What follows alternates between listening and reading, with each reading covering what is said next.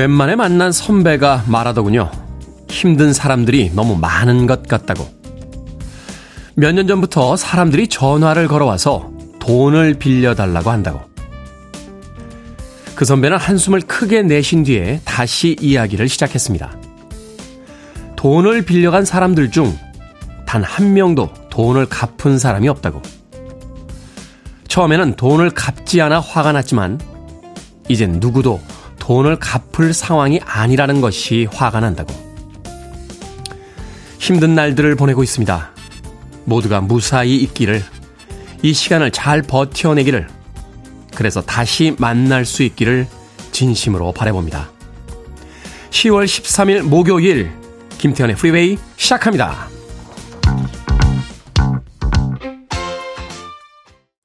Dexys Midnight Runners의 Come On Eileen으로 시작했습니다. 빌보드 키드의 아침 선택, 김태훈의 프리웨이, 저는 클 태 자 쓰는 테디, 김태훈입니다.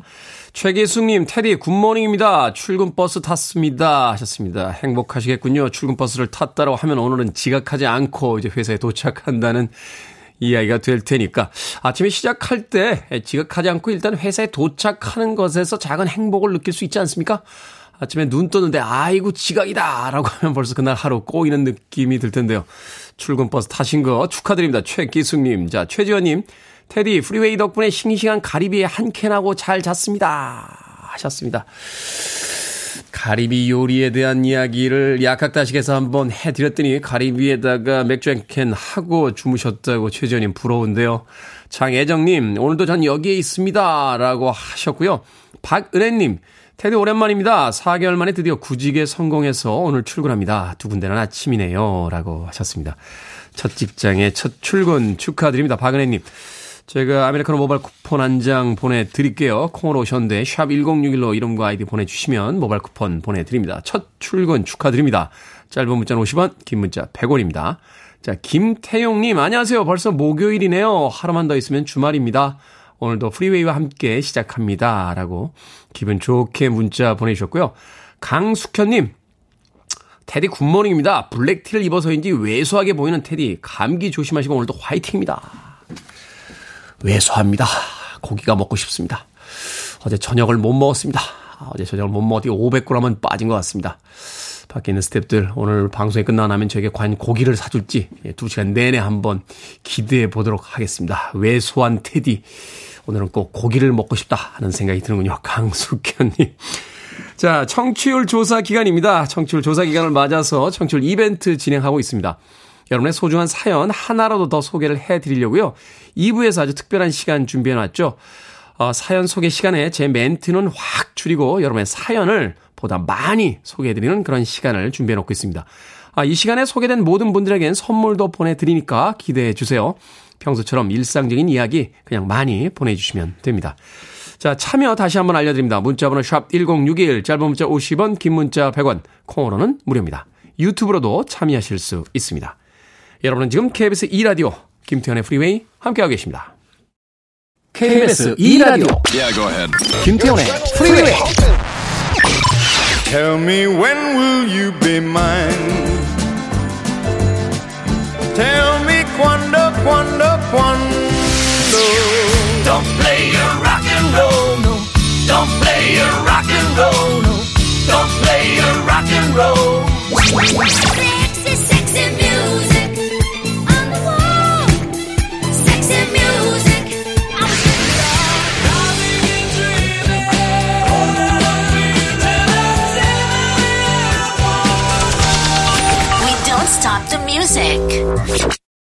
아버지만큼이나 노래를 잘하죠. 프랭크 시나트라의 딸이었던 낸시 시나트라, Sugar Town 듣고 왔습니다.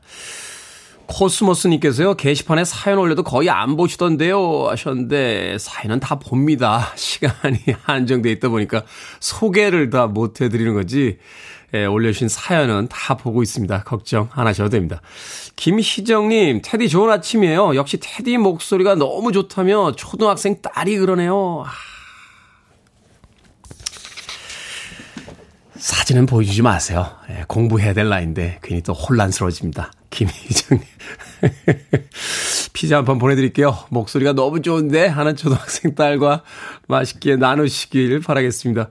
역시 콩으로 오셨는데요. 어, 샵 1061로 이름과 아이디 보내주시면 모바일 쿠폰 보내드립니다.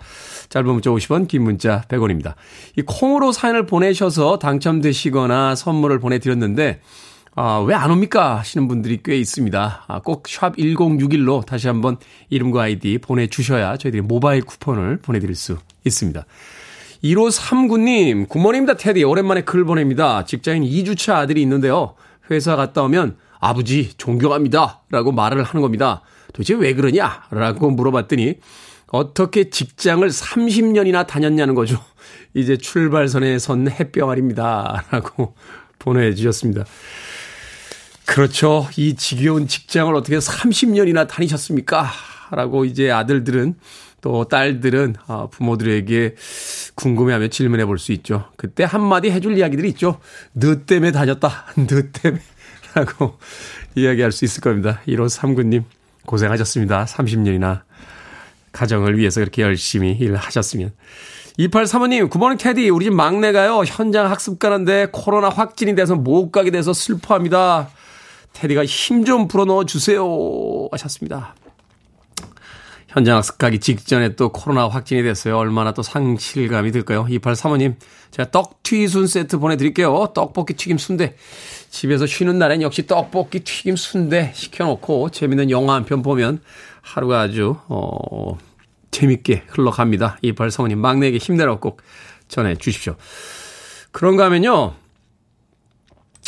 어, 7762님께서요, 태훈이 형, 연애 상담 이제 안 하신다고 했는데 급해서 보내봅니다. 같이 수영 강습받는 한 여성분이요. 굉장히 마음에 들어요. 잘 웃고 열심히 하고 예쁘십니다. 이제 인사도 하고 수영에 대한 대화도 조금씩 하는데요. 그런데 만난 곳이 하필 수영장이다 보니까 관계를 진전시키기가 힘이 듭니다. 어떻게 하면 좋을까요? 32세 직장남입니다. 라고 하셨습니다. 수영장에서 만났어요. 수영장에서 만나면 난감하죠. 어, 명함을 줄 수도 없지 않습니까? 수영 팬티에다가 명함집을 가지고 들어가서 수영 강습 받기 전에 제 명함입니다. 하고 드릴 수도 없고 휴대폰도 들고 들어오질 못하니 번호를 찍어 드릴까요? 라고 이야기도 할 수가 없으니 7762님 가깝하시군요. 더더나 수영장에서 만났으니까 음, 수영장에서 만났을 때 호감을 얻는 가장 좋은 방법은요. 수영을 잘하는 거예요. 노래방에선 노래를 잘하는 사람이 가장 호감이 가고요. 수영장에선 수영을 잘하는 사람이 가장 호감이 갑니다. 일단은 수영을 잘합시다. 예, 수영을 열심히 해서 아 저분 정말 수영을 잘하시네 하는 호감을 일단 받아내는 게 중요합니다. 아 수영을 잘하면 다른 것도 좋아 보입니다. 그러니까 그 기회를 일단 기다려 봅시다. 수영을 일단 열심히 하셔서 25m 풀을 아, 쉬지 않고 한 4번 정도에서 10번 정도는 왔다 갔다 해야 돼요. 예, 한번 가서 레일 잡고 쉬고 있으면 수영 잘하는 거 아닙니다. 예, 네번 왔다 갔다 해야 이게 한 200m 정도 되거든요. 그 정도는 할 수 있어야 200m에서 1km 정도는 해야 이제 어 저분 괜찮으신데 하는 생각이 듭니다. 그러니까 수영을 열심히 하신 다음에 어머 정말 수영을 잘하세요라고 하면 혹시 시간 되시면 뭐 나가서 식사하실까요? 하면서 가볍게 아주 가볍게 새털처럼 가볍게 이야기하시면 되겠습니다. 자, 그래도 안 된다. 그러면 애프터 서비스 해드릴 테니까 다시 문자 보내주시길 바라겠습니다. 7762님, 힘내시라고 일단 커피 한 잔 보내드립니다. 아메리카노 모바일 쿠폰 보내드리겠습니다. 자, 스모키 음악으로 갑니다. Don't play your rock and roll to me.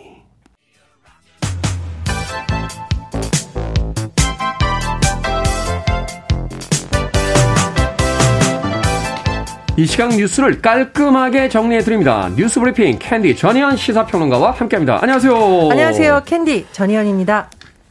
어제 한국은행 금융통화위원회가 기준금리를 인상했습니다. 많은 이들이 예상한 대로 0.5포인트, 그러니까 빅스텝이 된 거죠? 그렇습니다. 기준금리 지금 다섯 차례 연속 인상됐고, 이번 인상폭은 0.5%포인트입니다. 기준금리 이제 3%가 됐는데요. 2012년 10월 이후 10년 만에 3%대로 올라섰습니다. 한국은행 금융통화위원회가 이번 결정에 대해서 강조한 바는 높은 물가가 계속되고 있고 환율 상승이 물가를 더 끌어올릴 수 있어서 이렇게 결정했다라고 하는데 실제로 지난달 소비자 물가 상승률 무려 5.6%입니다. 금통위에서는 앞으로도 상당 기간 5%에서 6%대의 오름세가 이어질 것으로 봤고요. 또 최근 우리가 원달러 환율 소식 자주 전해드리는데 네. 상승세죠. 수입 물가가 오르면서 국내 물가도 오를 수 있다. 이런 것을 진단해서 결정한 것으로 보입니다. 물론 한은은 여러 가지 전략적 판단을 했겠습니다만 이번 금리 인상으로 기업 가계 이자 부담이 12조 2천억 원가량 늘어날 것으로 한은에서도 지금 추정을 하고 있는데요. 아, 문제는 뭐 기업의 어떤 부담도 부담입니지만 우리나라 주택담보대출 금리 굉장히 민감한 문제예요. 지금 같은 추세라면 연말에 은행권의 주택담보대출 금리 상단 8%에 육박할 것이라는 전망이 아. 나오고 있습니다. 아, 그래서 한 언론사에서 한번 어, 예상을 한번 했다라고 해요. 9억 원대 서울 아파트를 구입하기 위해서 지난해 7월 정도에 3억 6천만 원의 주담배를 받은 사람은 어떻게 될까? 당시엔 금리가 2.50이었어요. 네. 그런데 올해 연말에 8%까지 오를 가능성을 놓고 한번 계산을 해봤더니 아, 월 원리금 142만 2,435원에서 어디까지 오르냐? 264만 1,552원까지 늘어납니다. 그러면 얼마? 월에 갚아야 되는 원리금만 121만 9,117원 급증을 하게 됩니다. 그러니까 웬만한 사람들 한 달 봉급이 나가야 된다. 아, 월급이 나가야 된다는 이야기. 이 주담대 금리는 정말 이 서민들에게 직접적인 생활의 어떤 질을 결정하는 문제화가 되고 있습니다. 뭐 하늘에서도 여러 가지 이런 국민의 고통이 가중되고 있다는 것을 또 감안을 했고 하지만 경제 전반을 봤을 때 금리 인상이 불가피하다라고 설명을 했습니다만 우리나라처럼 지금 주담대가 중요한 곳 그리고 최근에 코로나 상황을 겪으면서 은행의 어떤 이자를 감안하고서도 대출을 받을 수밖에 없던 중소상인들 고민이 깊을 것으로 보입니다. 아, 물가 정말 살인적이네요. 자, 우리나라 핵 확산 금지 조약 비중 국가인데 여권 내에서 핵무장론이 거론이 되기 시작했습니다.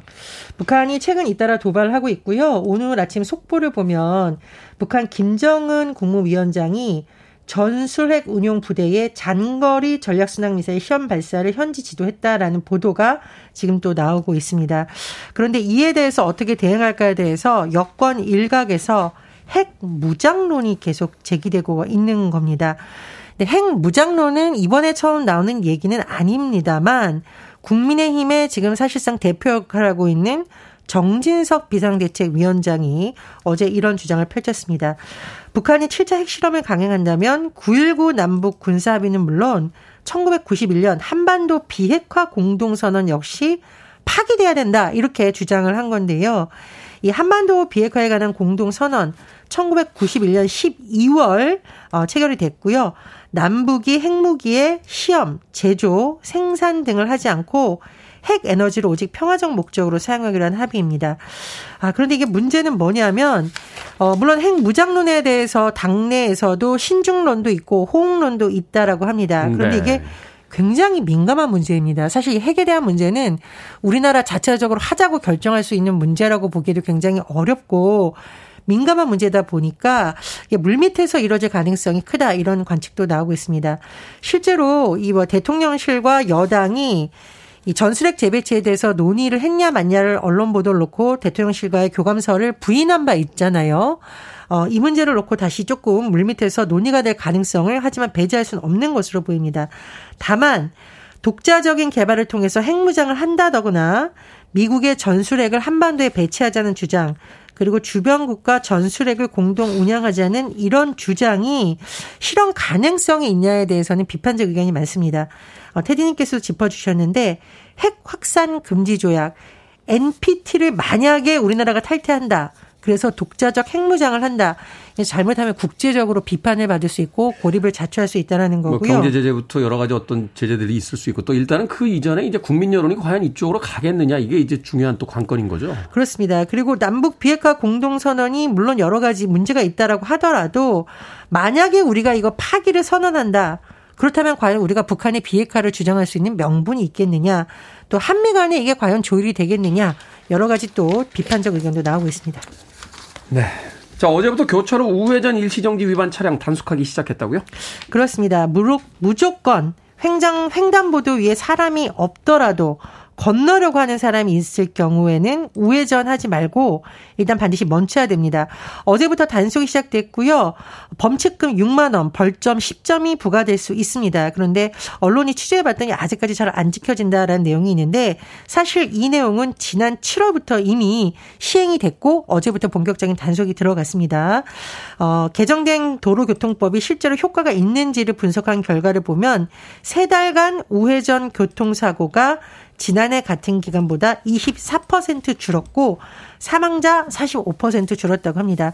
운전자 입장에서는 어, 신경 써야 될 일이 많았겠지만 어쨌든 이 교통사고를 줄이는데 효과가 있다라고 하니까요. 어, 단속 너무 아 피해 가려고 하지 마시고 지금부터 지키려는 노력 해야 될 것 같습니다. 네, 저도 운전할 때 깜짝 놀라게 되는 게 그 우회전할 때 그 횡단보도에 사람 있는 경우들이 있어요. 그러니까 음. 항상 우회전 어, 신호 안 받고 간다고 생각하시지 마시고 우회전할 때는 일단은 한번 멈추셨다 하시는 게 좋지 않을까 하는 생각이 듭니다.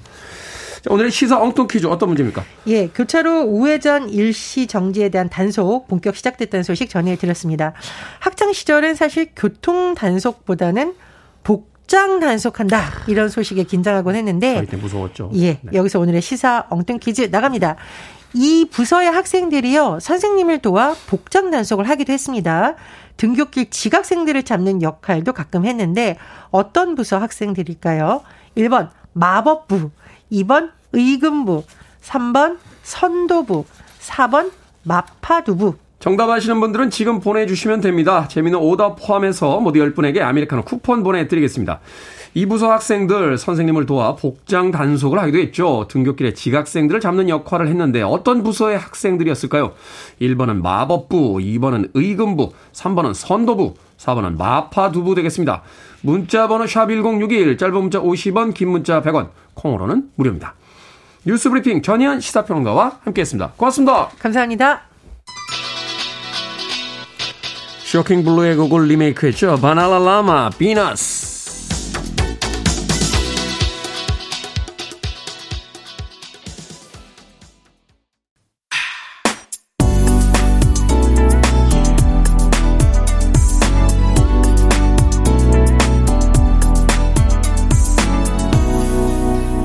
김태훈의 Freeway. 알리샤 키스의 Falling 듣고 왔습니다. 자, 오늘의 시사 엉뚱 퀴즈. 이 부서 학생들은 선생님을 도와 복장 단속을 하거나 지각생을 잡았습니다. 어떤 부서의 학생들일까요? 정답은 3번 선도부였습니다. 8052님, 선도부요. 친구가 선도부에 있어서 좋았습니다. 라고 하셨습니다. 그때부터 사회에서 백을 쓰셨군요. 8052님. 친구가 선도부에 있어서 안 잡았습니까? 3052님, 3번 선도부. 학교 다닐 때 머리가 살짝 길어서 귀 뒤로 놓고 다니던 생각이 납니다. 맨날 걸렸는데도 계속 몰래 했어요. 학교 다닐 때가 제일 재밌고 그립네요. 라고 하셨고요. 최기봉님, 집사람과 저도 선도부였습니다. 지금은 자타가 인정하는 닭살 부부입니다. 라고 하셨습니다. 꽤 오래 연애를 하셨네요. 고등학교 때부터. 오범규님, 손두부, 직접 손두부 만들었던 기억이 새록새록 납니다. 라고 하셨고요. 5974님, 답은 1번 선도부인데 저는 마파두부로 하겠습니다. 오늘 저녁은 마파두부로.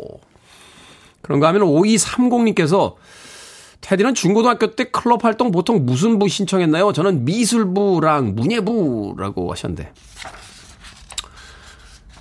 고등학교 때 유도부였어요? 유도부. 남학생들은요 거칠잖아요 고등학교 들어가면. 그래서 맞고 다니고 이러긴 싫어서 유도부에 들어갔는데 친구들한테는 안 맞았죠 유도부니까. 예. 선배들한테 엄청 맞았습니다 2년 동안. 그때는 왜 그렇게 애들을 때렸나 모르겠어요. 그냥 이렇게 뭐 때리는 게 아니고요. 유도부는 전통이 있습니다. 그 그날 운동이 끝나고 나면 그 선배와 후배가 이렇게 한 줄로 쓰면서 인사를 합니다. 수고하셨습니다! 인사하면 선배들이 한 번씩 던집니다. 업어치기나 밭다리 후리기로 던지면 어, 선배들이 한 20명 있으면 20번 떴다 떨어져야 그날 끝나는 거예요, 하루가. 기억나네요. 어, 유도부. 예. 지하에 있었는데, 고등학교 남자 학생들만 있어서 내려가면 발꼬락 냄새가 얼마나 났는지. 아우. 근데 후각이 참 재밌는 감각 기간인 게 금방 마비가 돼서 또 그 안에서 한두 시간씩 열심히 운동했던 그런 기억이 납니다. 네. 궁금증이 풀리셨습니까? 5230님. 자, 방금 소개해드린 분들 포함해서 모두 10분에게 아메리카노 쿠폰 보내드립니다. 당첨자 명단 방송이 끝난 후에 김태훈의 프리웨이 홈페이지에서 확인할 수 있습니다. 콩으로 당첨이 되신 분들은 방송 중에 이름과 아이디 문자로 알려주시면 모바일 쿠폰 보내드리겠습니다. 문자 번호는 샵1061, 짧은 문자는 50원, 긴 문자는 100원입니다. 자, 6267님께서 신청하셨습니다. 잉글버트 험버딩크, 관도, 관도, 관도.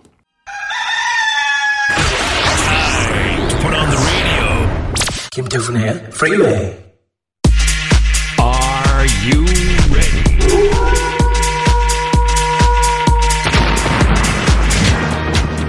성가신 고민들 여기서 해결하시죠. 결정은 해드릴게 신세계 상담소.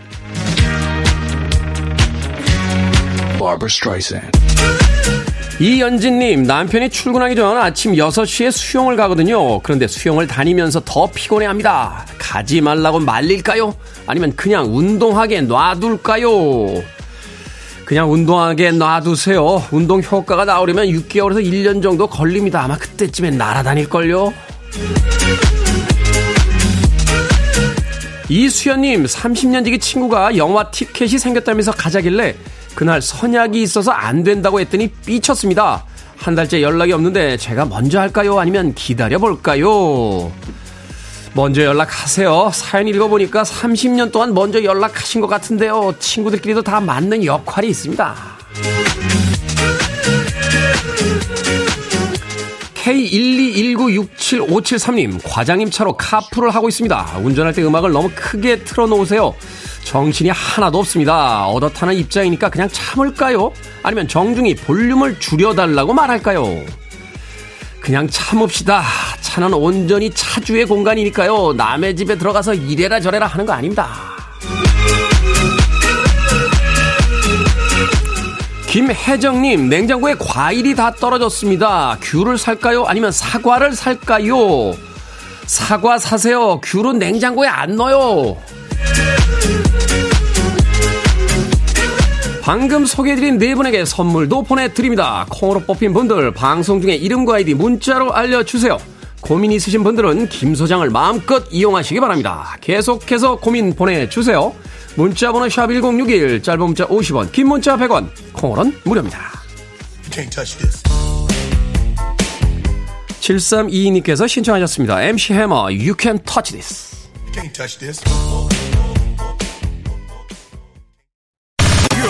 To one of the best radio stations around. You're listening to 김태훈의 Freeway.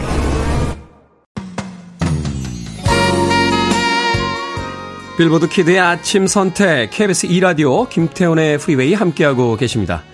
1부 끝곡은 3Degrees의 Woman in Love 듣습니다. 저는 잠시 후 2부에서 뵙겠습니다.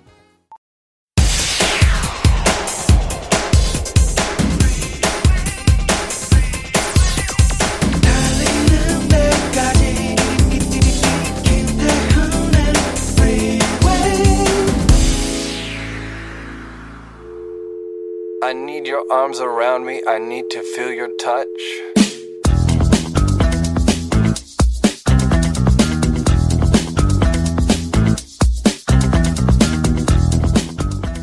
아침에 창밖을 보니 해가 보이지 않았지. 하루를 시작하려 음악을 틀었는데 익숙한 노래가 나와 마음을 빼앗겼어. 두 눈을 감고 빠져들었지. 그들이 연주하곤 했던 오래된 음악을 들을 때 느끼는 건 감정 그 이상의 것이야. 난 마리안이 멀어져 갈 때까지 꿈을 꾸기 시작해. 나의 마리안이 멀어져 가는 게 보여. 수많은 사람들이 오고 갔지. 세월이 흐르며 그들의 얼굴은 희미해져가. 하지만 상상 속에서 난 지금도 여름 하늘의 태양처럼 또렷이 기억하고 있어.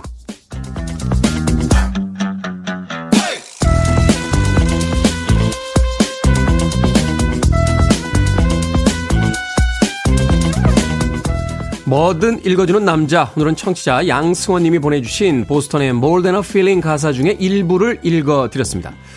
마치 그 시간으로 순간 이동이라도 한 듯 잊고 있던 장면을 떠오르게 하는 것들이 있죠. 특정한 냄새나 맛, 날씨, 오래된 동네 풍경 같은 것들이요. 그리고 그 중에서도 음악은 지나간 시간의 기억, 그리고 잊혀진 사람을 떠올리게 하는 가장 멋진 수단이라는 생각이 듭니다. 이 아침 오래된 음악을 들으며 그때 그 풍경들을 한번 소환해보죠. 여러분들은 어떤 추억들이 떠오르십니까? 멋진 곡이죠. 보스턴의 More Than a Feeling. 이 곡으로 김태훈의 프리웨이 2부 시작했습니다. 앞서 일상의 재발견, 우리 하루를 꼼꼼하게 들여다보는 시간. 뭐든 읽어주는 남자. 청취율 조사 기간을 맞아서요. 여러분께서 추천해주신 팝송의 가사를 우리말로 읽어드리고 있습니다. 오늘은 보스톤의 More Than a Feeling 듣고 왔습니다. 수백 번이나 들었던 음악인데 이렇게 가사를 어, 한번 음미한 뒤에 들으니까 또 다른 느낌으로 다가오는군요. 김미희님 추억 돋습니다. 오늘도 하셨고요. 최홍준님 가장 멋진 수단 공감됩니다. 이재경님 그래서 그 마리아는 누구라고 하셨는데 저도 몰라요 누군지는 예, 보스톤의 멤버가 사랑한 뭐 어떤 여성의 이름이 아닐까요? 되게 이제 락 밴드들, 팝 아티스트들이 아 물론 클래식이나 재즈도 마찬가지죠. 어떤 노래의 제목 혹은 가사말에 그 주인공들을 등장시킬 때 자기들의 그 경험에 있었던 이름들을 많이 씁니다. 이 보스턴 멤버들 중에 이 노랫말을 쓴 사람의 어떤 연인이 아니었을까 하는 생각을 해보게 됩니다. 박성진님, 테디, 나레이션 멋져요. 가사 읽어주는 시간 기다려집니다. 한편의 시처럼 여운이 남네요. 다 멋지대. 무조건. 무조건 제가 뭘 하면 다 멋지다 그러세요. 아, 참네, 이거. 아, 저 이거 어떻게 해야 되지? 어. 가뜩이나 그 하나님이 저를 만드실 때 다 주시고 겸손을 안 주셔가지고 제가 사는 게 정말 힘들거든요. 겸손을 주셨어야 되는데 겸손을 깜빡 잊어먹으셨어요, 하나님이. 그래가지고. 근데 이렇게 다 멋지다고 하시면 정말 힘듭니다. 박성진님. 감사합니다. 네. 아이, 웃음이 안 떠나네. 네. 자, 이 시간에 소개하고 싶은 팝송 가사 있으시면 사연과 함께 보내주시면 됩니다. 가사 일부분만 보내주셔도 됩니다. 뭐든 읽어주는 남자에서 읽어드리고 선물도 보내드릴게요.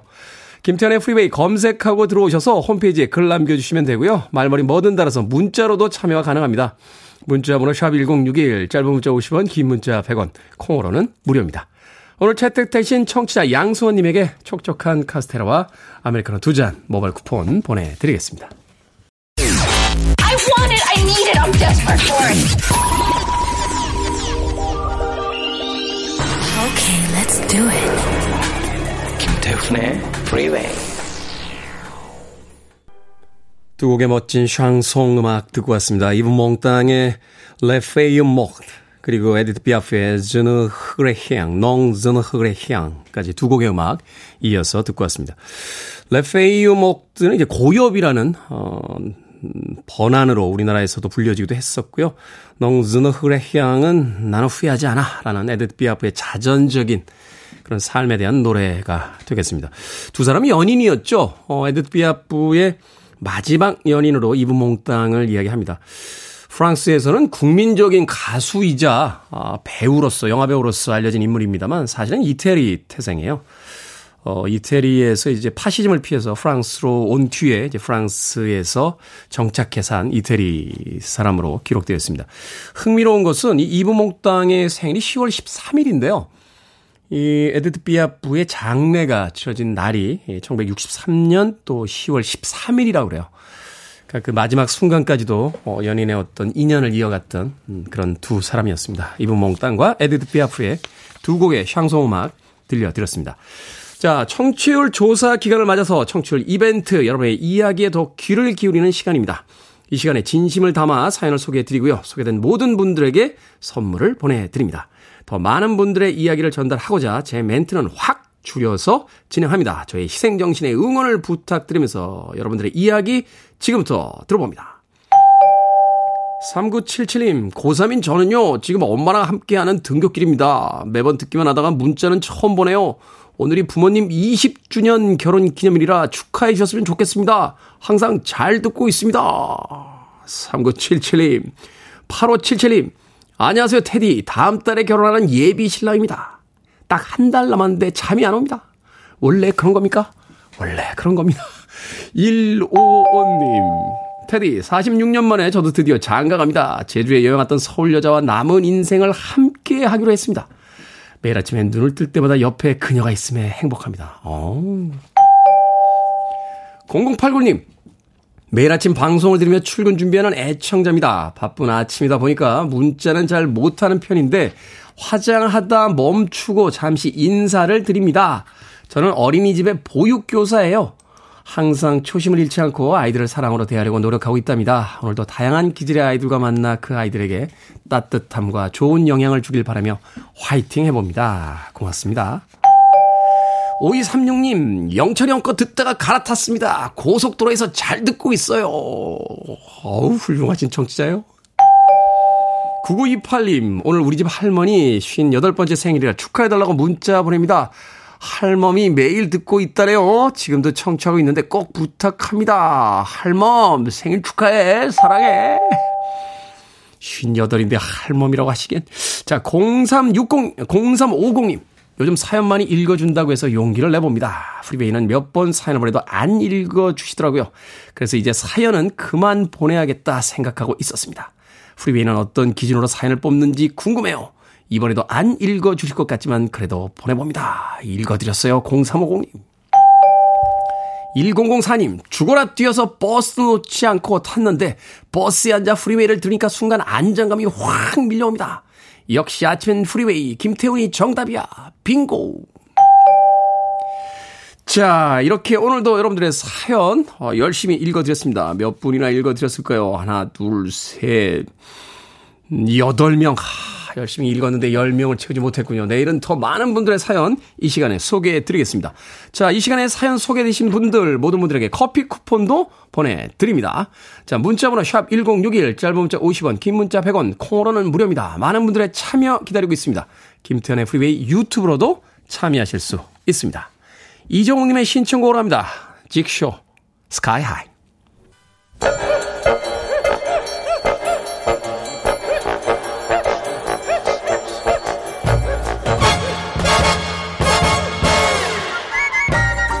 온라인 세상 속 촌철살인 해악과 위트가 돋보이는 댓글들을 골라봤습니다. 댓글로 본 세상.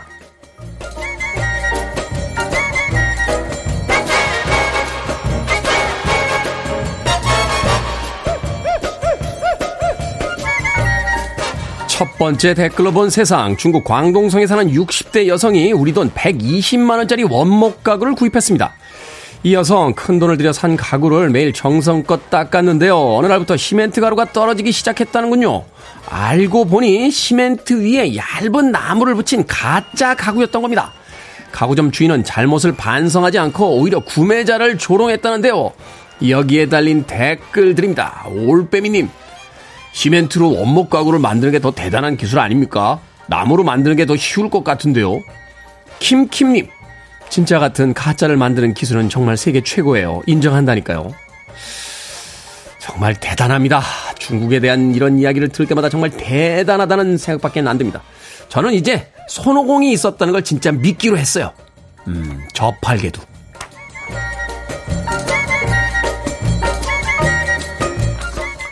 두 번째 댓글로 본 세상. 미국 청년 세대는 하룻밤 데이트 비용으로 평균 91달러, 우리 돈 약 13만 원 정도를 쓴다고 합니다.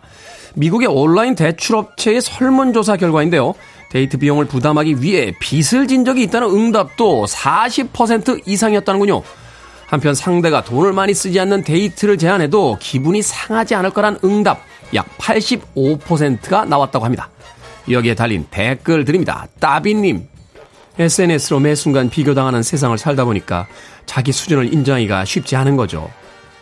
호박님, 공원 벤치에 앉아서 자판기 커피 한 잔 마시면서 대화하는 데이트 감성은 이제 영화 속에서나 볼 수 있게 된 건가요? 좀 안타깝네요. 돈 없으면 연애도 못하는 시대가 된 건가 싶어서요. 돈가스 하나 먹고 영화 한 편 둘이 보면 만 원 나오던 그 시절이 그립습니다. 놀랐습니다. 섹시 뮤직.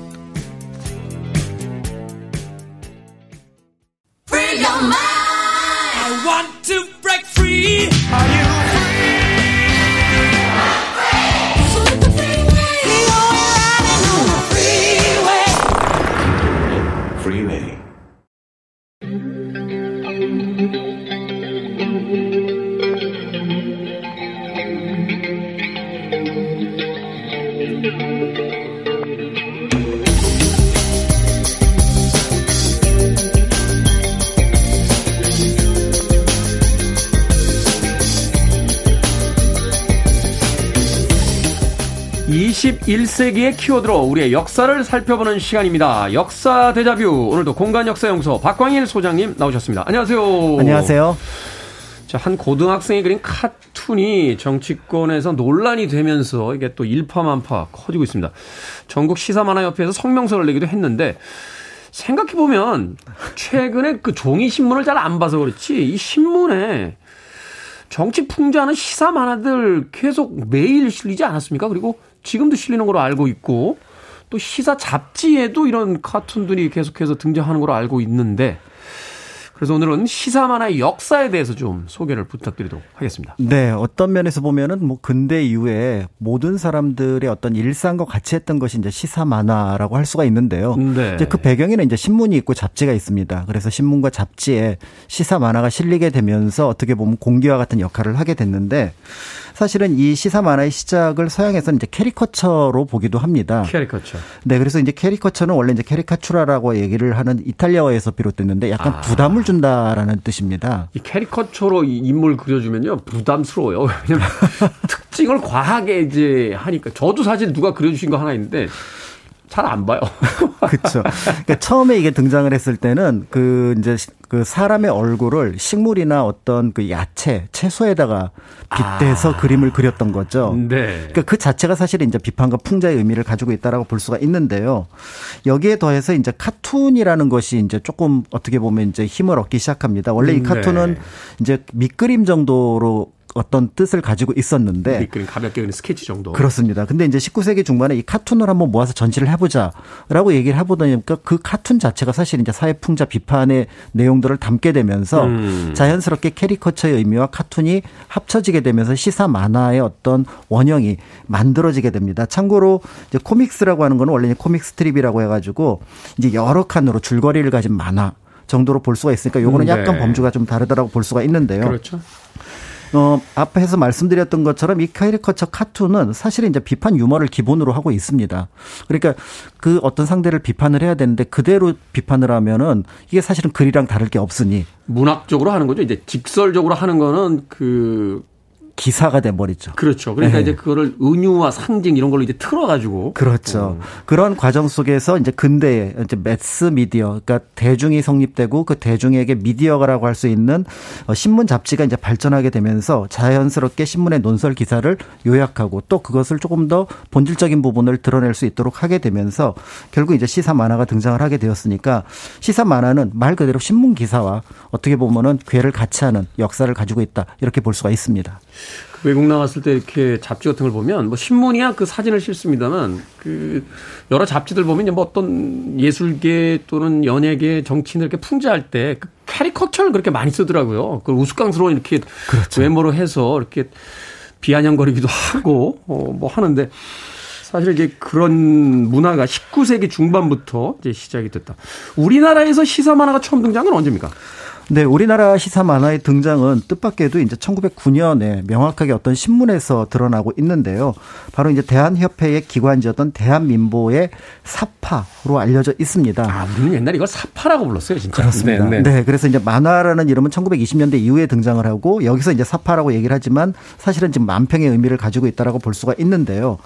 어, 대한민보 이전에도 어, 신문이나 잡지에 그림이 실리긴 했지만 일종의 해설도의 모습을 가지고 있다라고 한다 그러면 이 대한민보는 말 그대로 지금의 시사 만화하고 굉장히 비슷한 느낌을 갖게 합니다. 음, 네. 어, 1909년 6월부터 1910년 8월까지 357호가 발간되었는데 이때 이제 그 내부적인 문제였는지 외부의 문제였는지 검열로 인해서 8번이 삭제가 됐고요.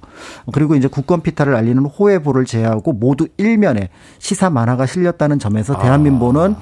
이 시사 만화를 굉장히 중요하게 생각했다라고 볼 수가 있는데요. 일면의 시사 만화가 실렸다. 네. 오, 그래서 이제 특히 이제 첫 발간 후부터 그림이 등장을 하는데 어 대한민보라고 하는 신문이 나아갈 방향을 만화로 드러냈다라고 볼 수가 있습니다.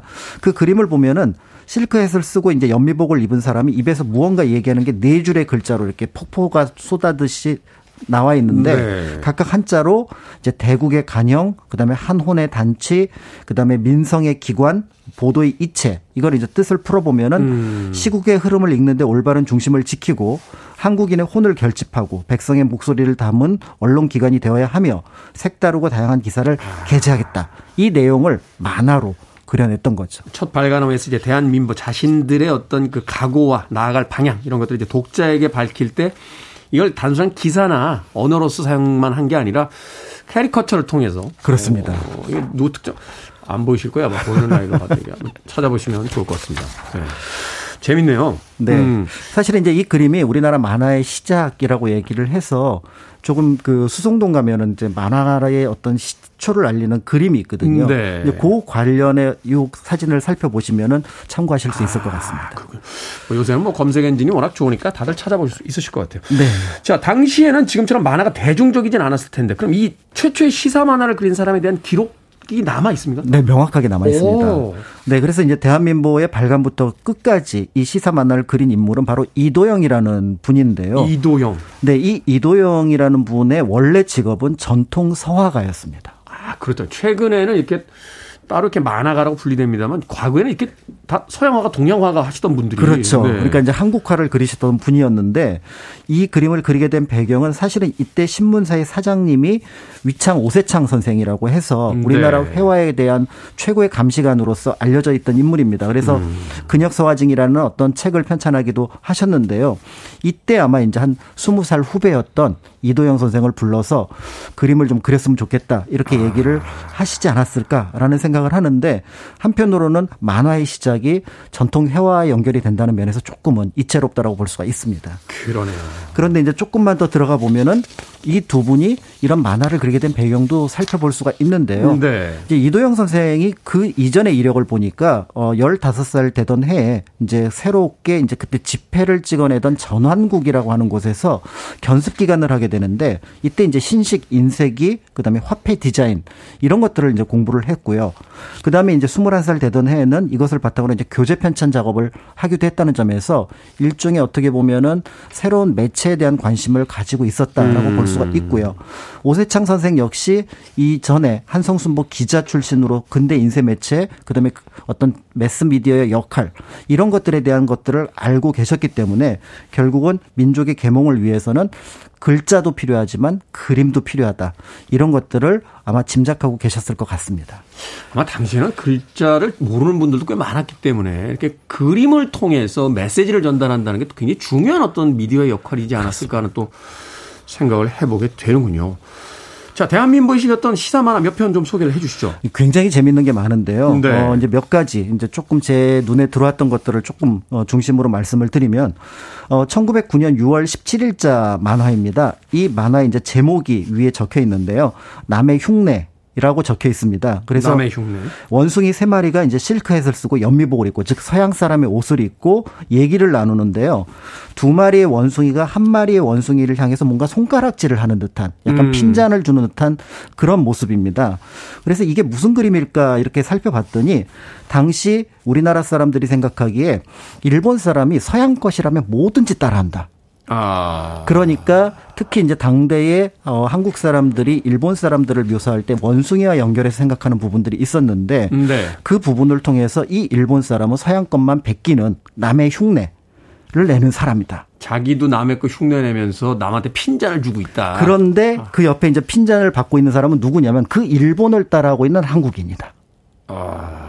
그런 면에서 이 세 마리의 원숭이를 통해서 결국은 일본은 서양을 따라하고 또 그 일본을 따라하는 한국인을 비판하는 모습을 이 그림 한 장으로 음. 해결을 한 거죠. 야, 이 그림 한 장에 참 여러 가지 이야기가 담기는군요. 과거에 그뭐 신문사 관계자분들 이야기 들으니까 시사 어, 만화에 따라서 판매 부수 차이가 났대요. 그렇죠, 그렇죠. 누가 와서 그림을 그리냐에 맞습니다. 따라서. 그래서 굉장히 중요하게 생각을 한다라는 이야기를 또 하시기도 하더군요. 음악 한 곡 듣고 와서 어, 계속해서 이 만화에 대한 이야기, 이 캐리커처와 또 카툰에 대한 이야기 나눠보도록 하겠습니다. 옐로의 음악 듣습니다. 오 예. 이 곡도 이제 뭡니까? 라고 하는 문자가 폭주하고 있군요. 옐로의 오예! 라는 곡이었습니다. 뭐 별다른 가사말 없이 어떤 분위기를 전달하죠. 바로 오늘의 주제인 캐리커처 카툰에 어울릴 만한 음악이 아니었나 하는 생각으로 선곡해 봤습니다. 자, 빌보드 키드의 아침 선택, KBS 2라디오, 김태훈의 프리웨이, 역사 데자뷰, 박광일 소장님과 함께 오늘은 시사 풍자 만화의 그 출발에 대해서 이야기 나눠보고 있습니다. 자, 대한민보에 실렸던 시사 만화 이야기 나누고 있는데 또 어떤 만화가 있었습니까? 제가 보기에 이제 가장 인상 깊었던 만화가 바로 이 만화가 아닐까 싶은데요. 1909년 7월 25일에 실린 만평입니다. 네. 일단 이 그림을 보면은 좀 간단한데 어떤 사람이 도끼질을 하는데 뒤로 도끼날이 떨어지고 있습니다. 아, 그러네요. 이렇게 나무에다 도끼질을 하려고 하는데 도끼날이 뒤에 자루에서 툭 떨어져 버리는 그림이네요. 네. 그리고 이제 나무에 그 도끼가 잘라낸 부분에 이제 글자가 적혀 있는데요. 어, 그 글자에 이제 보면은 임이완용 자부상피 한자로 물론 적혀 있습니다. 네. 그 내용을 이제 풀어 보면은 너 고집센 하수이나 믿었던 도끼에 몸을 다치는구나 발등을 찍는구나. 그래서 믿는 도끼에 발등 찍힌다. 뭐 요런 어떤 내용하고 관련이 있다라고 볼 수가 있는데요. 아... 그런데 이 만화가 전하는 진짜 이야기는 따로 있습니다. 짐작하시겠지만 여기서 임 이완용이 아까 너 고집센 하수이나 이랬는데 한자로는 그렇게 해석이 되는데. 그렇죠. 근데 여기서 임을 빼면은 이완용. 그렇죠. 우리가 다 알고 있는 그분이시죠. 친일파. 네. 그래서 그 이완용에 대한 얘기구나라는 걸 짐작해 볼 수가 있을 것 같고요. 네. 한자로 자부상피는 앞에서 말씀드렸던 것처럼 도끼에 내가 다친다 정도로 해석을 할 수가 있는데 요거를 당대 사람들이 널리 쓰던 말로는 사실은 아침 방송에 얘기하기는 좀 그랬지만 불륜. 그래서 음. 시아버지와 며느리의 불륜을 얘기를 하는 의미를 음. 갖고 있거든요. 사실 이 내용은 사실 확인할 수가 없습니다. 지금도 확인할 수가 없는데 네. 당시 이제 이완용이 며느리와 정을 통했다. 이런 소문이 장안에 파다했었습니다. 음, 당시에. 그렇습니다. 그런 면에서 볼 때 당시 이제 이완용에 대한 어떤 배신감 분노가 컸기 때문에 이것을 통해서라도 이완용에게 뭔가 타격을 줘야겠다. 이렇게 생각을 했던 것 같고요. 무엇보다도 이 만화는 처음부터 끝까지 믿는 도끼에 발등을 찍힌다라는 의미를 갖고 있거든요. 네가 그렇게 저 매국노적인 행동을 할 텐데 하는데 네. 너 큰일 난다 나중에. 그렇죠. 그런 부분도 있고 한편으로는 이완용이 한때는 최고의 지식인으로서 인정받았던 인물이었는데 네. 그 믿었던 이완용에게 우리가 모두 당했구나.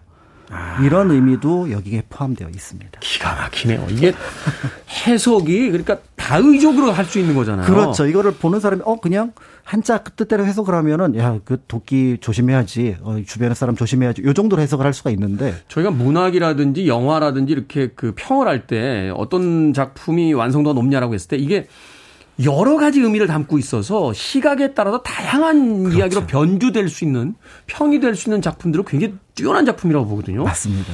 그렇게 본다면 야, 기가 막힌데요. 맞습니다. 오. 얼마나 또 이완용 씨는 시- 뜨끔하셨을까요? 그러니까요. 네, 제가 방송이라서 뭐 분씨 이렇게 붙이니까 무슨 다른 의미가 있는 것처럼 생각하시겠습니다만 목구멍까지 올라오는 얘기는 참고 그렇습니다. 저희는 그렇게 네. 하여튼 네. 자, 또 하나의 그림 또 소개를 좀 해 주십시오. 네, 이렇게 어떻게 보면은 비판도 하지만 또 한편으로는 염원을 그림 속에 담기도 했는데요. 이제 1910년 4월, 그러니까 뭔가 이제 국가 정세가 점점 어려워지고 위기에 닥쳤다라는 느낌이 왔던 것 같습니다. 이때 이제 이 만화의 제목은 배우가 노래하는 그림 정도로만 해석이 되는데요. 네. 어, 짐작하실 수 있는 것처럼 이제 고수가 북을 치고 소리꾼이 판소리를 하는 그 모습을 몇몇 사람들이 지켜보고 있는 그런 장면입니다. 그런데 이 소리꾼 입에서 말풍선으로 아마 그 노래 가사가 나가는 것으로 보이는데요. 네. 그 노래 가사를 보면은 이렇게 되어 있습니다. 이 산으로 가면 복국, 저 산으로 가면 복국, 복국, 복국, 복복국. 이거 타령이잖아요. 첫 선으로 가면 뽑고 뽑고. 그렇죠. 근데 한자를 보면은 어 다시 되찾는다. 나라를 되찾는다는 복국. 그렇습니다. 아. 그래서 뻑국 뻑국을 복국 복국 복복국으로 해서 우리 지금 국권 회복 이거 꼭 찾아야 되는데 위험하지 않느냐. 그렇지만 우리는 꼭 이뤄낼 거다. 이런 의미를 여기에 담았다라고 볼 수가 있는 거죠. 이야, 이거 기가 막히네요. 그렇죠. 그러니까 소리로서 어떻게 보면 널리 사람들이 모두 알고 있는 그 가사를 통해서 우리는 복국 복국 복복국을 해야 된다. 이런 얘기를 했고요. 그러니까 시기 자체가 대놓고 어떤 이야기를 직설적으로 할 수가 없었으니까. 그렇습니다. 야, 이거 너 약간 음험한 거 아니야? 라고 하면 아니, 타령한 건데요? 라고 하면서 그렇죠. 그리고 이제 1910년 6월 24일 만화도 조금 흥미로운데 여기 보면 이제 개가 사람의 뒤꿈치를 물고 있고 사람은 그 개를 때리려고 몽둥이를 들고 있습니다. 네. 어떻게 보면은 그냥 아, 누군가가 우리를 배신했구나 정도로 볼 수가 있는데 그래서 이 개를 자세히 보면은 사람의 얼굴을 하고 있고 몸통은 개의 모습을 하고 있다는 점에서 어떻게 보면은 아, 이들이 이제 민족 반역자 친일파겠구나라는 걸 짐작을 할 수가 있는데요. 음. 근데 그 개의 얼굴을 보면은 사실은 잘 보면 그게 한자 한자입니다. 그래서 한자 하나 일자에 나아갈 진짜 일진회를 가리키는 거죠. 일, 아, 그 친일파. 네. 그래서 그 당시에 일진회가 이제 우리 국권을 뭐, 빼, 그 일본에게 넘긴다. 라는 청원을 하던 시기였거든요. 네. 그런 면에서 볼 때 그런 어떤 일진회를 몽둥이로 두들겨 음. 패겠다 라는 의미를 갖고 있었지만 사실은 이제 이로부터 두 달 뒤에 국권을 빼앗기게 되면서 더 이상 만평은 이어질 수 없게 됩니다. 야, 당시 지식인들의 어떤 고뇌 그것을 또 어떤 방식으로든 사람들에게 알리고자 했던 네. 우리가 현재 그 말장난처럼 하는 그런 것들이 다 이 시대에 이미 다. 그렇죠. 100년 전부터 했었던 부분이고요. 그래서 네. 우리 민족의 시사 만평 이런 부분에 굉장히 능했다. 라는 것들을 이걸 통해서 이제 또 확인할 수가 있는 거죠. 근데 그 당시 이제 권력층들 중에 친일파들이 굉장히 많았잖아요. 그렇습니다. 이런 시사만화 신문에 올리는데 제지는 안 당했습니까? 그러니까 아무래도 당시에 공식적으로 제지를 하는 것이 오히려 더 문제가 됐다라고 보여지고요. 사실은 이런 문, 어, 만화가 이제 없어지게 되는 거는 신문 자체가 사라지든. 그러니까 1910년부터는 이제 대한매일신 매일신보 같은 그런 어떤 총독부 기관지 외에는 모든 신문이 사라지게 됩니다. 그래서 이제 나중에 문화 통치를 표방했던 1920년대 이후에 이제 몇 개 이제 신문들이 만들어지게 되면서 만평의 어떤 공간들이 생겨나긴 하지만 앞에서 말씀드렸던 어떤 치열하고 때에 따라서 날카로웠던 정치 비판보다는 사회 풍자 정도 그다음에 어떤 경제 문제 이런 부분에 대한 풍자로 이어지게 되고요. 더 식민지에 대한 어떤 통치를 비판하는 부분에서는 독자 투고의 양식을 빌려서 음. 그래서 어떻게 보면 신문사가 조금은 책임을 회피하려고 하는 그런 모습들을 보여주지만 이마저도 1930년대에 이르게 돼서는 검열을 거지면서 개체, 게재를 하게 되니까 개몽 형식의 어떻게 보면 만평만 들어가게 되고요. 결국은 어 1937년 조선중앙일보 폐간 그다음에 1940년 민간신문이 모두 폐간되면서 만평의 시대는 당분간 사라지게 되었습니다. 네. 제일 우스운 게요. 문화 통치를 하려고 했다는 부분이에요. 우리가 문화가 더 센데 누구를 문화로 통치를 합니까? 말도 안 되는 소리를 했던 것 같고, 예, 그런 상황 속에서도 정말로 열심히 싸운 그렇습니다. 선조들이 있었다는 게 참 자랑스럽네요. 네. 그래서 이제 근대 역사 속에 이제 시사 만화 이런 것들을 보게 되면은 결국 이 대중 매체의 역사랑 같이 했다라는 점에서 어느 하나를 떼어서 볼 수가 없는 부분일 것 같고요. 무엇보다도 이제 국권을 가지고 있을 때라면 자유롭게 비판하던 것이 국권을 잃고 나서 비판할 수 없었다는 점. 이 음. 부분이 또 시사 만화가 시사하는 부분이 아닐까라는 생각을 하게 됩니다. 그렇군요.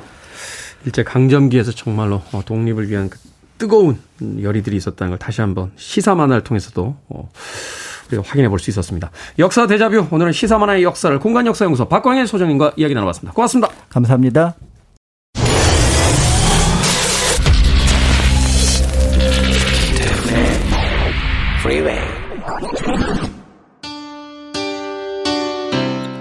KBS 이라디오 김태훈의 프리웨이 오늘 방송 여기까지입니다. 오늘 끝곡은 3888님께서 신청하신 마이클 런스트로의 That's Why 준비했습니다. 편안한 하루 보내십시오. 전 내일 아침 7시에 돌아오겠습니다. 고맙습니다.